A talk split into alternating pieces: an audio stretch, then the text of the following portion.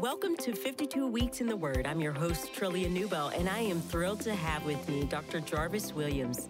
Jarvis is a associate professor of New Testament interpretation at Southern Seminary and a preaching pastor at Sojourn Midtown in Louisville.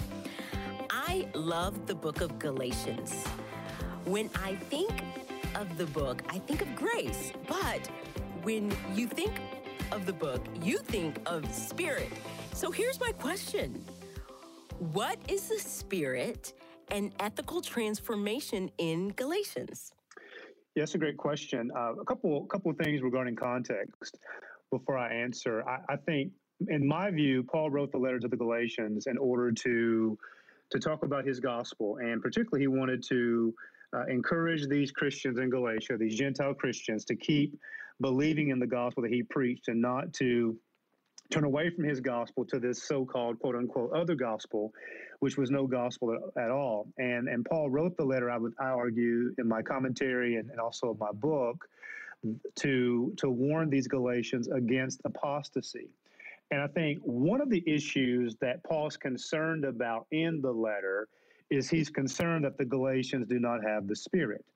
And and the reason why he's concerned is because they're seeking to find life by means of Torah observance, by means of the law, based on how I understand the letter and based on what these opponents were probably preaching. And for Paul, the foundation of his gospel is the cross and the resurrection of Jesus. Chapter 1, verse 1 begins the letter by talking about the resurrection. And in chapter 1, verse 4, he begins talking about the crucifixion. And by my count, he mentions the crucifixion at least 14 times in the letter. Now, it's interesting to me that he says in Galatians, one thing he says about the crucifixion is this, and this relates to your question regarding the Spirit. Galatians 3.13, he says, Christ redeemed us from the curse of the law by becoming a curse for us. And then he quotes Deuteronomy 21, 23.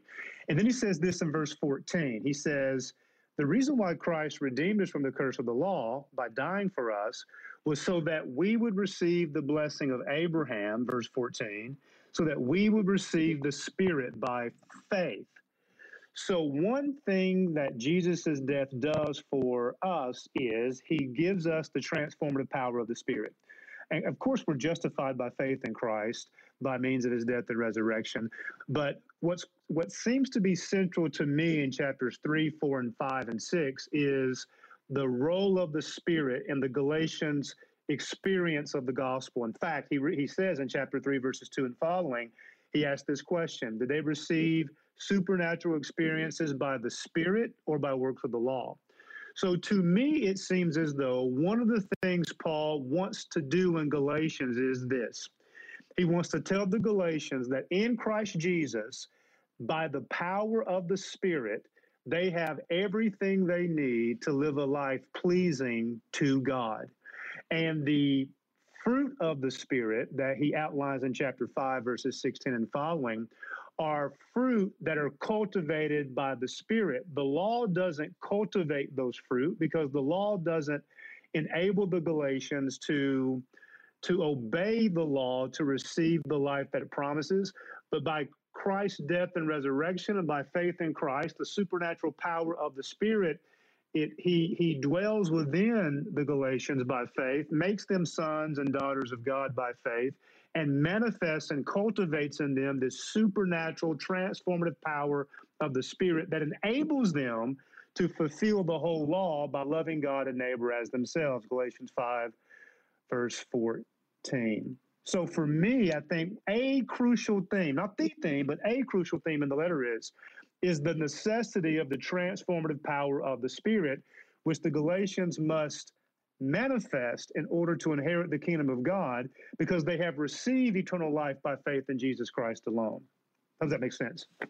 It makes a lot of sense. There's something that you said at the beginning that I want to back up to because I think if if listeners are listening closely, they may have the same question I did. Okay, so you said that the con- they're concerned or, or, Paul's concerned that the Galatians don't have the Spirit. So here's my question Are you saying they, they are following the law, but they don't have the Spirit, or they are following the law and they aren't living by the Spirit, which is two different things. So I'm really curious.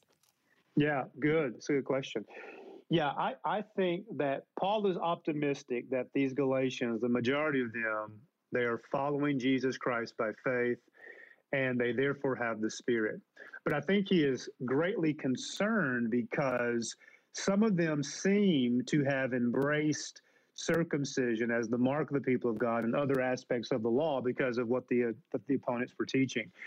So for those who are in who are in danger of turning away from Paul's gospel, and and to those who have already made that turn, I think Paul is concerned that if they make the turn away from Christ toward Torah as the path that leads to life, Paul thinks that they are revealing that they have not experienced the transformative power of the Spirit. Because if they have, they would be trusting in Christ alone because Jesus died to deliver us, Galatians 1 4, from the present evil age, to give us the Spirit, Galatians 3, verse 14, to make us sons and daughters of God, Galatians 4, verses uh, 5 and 6, so that, and, and that we have the Spirit dwelling in us because of that. But if we become apostate, we're proving we don't have the Spirit.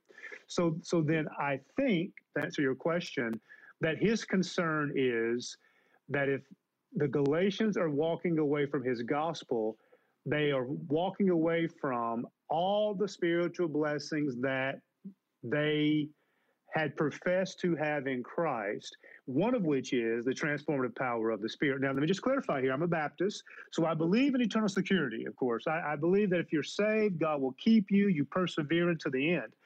But Paul is concerned and he's warning them don't you walk away from my gospel because if you do, you will not inherit the kingdom of God. And so the warning will serve to motivate those who are genuinely trusting in Jesus to walk in the spirit and to by no means fulfill the lust of the flesh. So for those first century Christians, they would have, or people. I'll just say, I don't want to label them because Paul is warning, hey, you may not be, it sounds like. And so my question is the their mark would have been the, these outward war- marks. And so for Galatians and for our listeners, what would Paul say the mark of a Christian would be? Mm, that is a great question.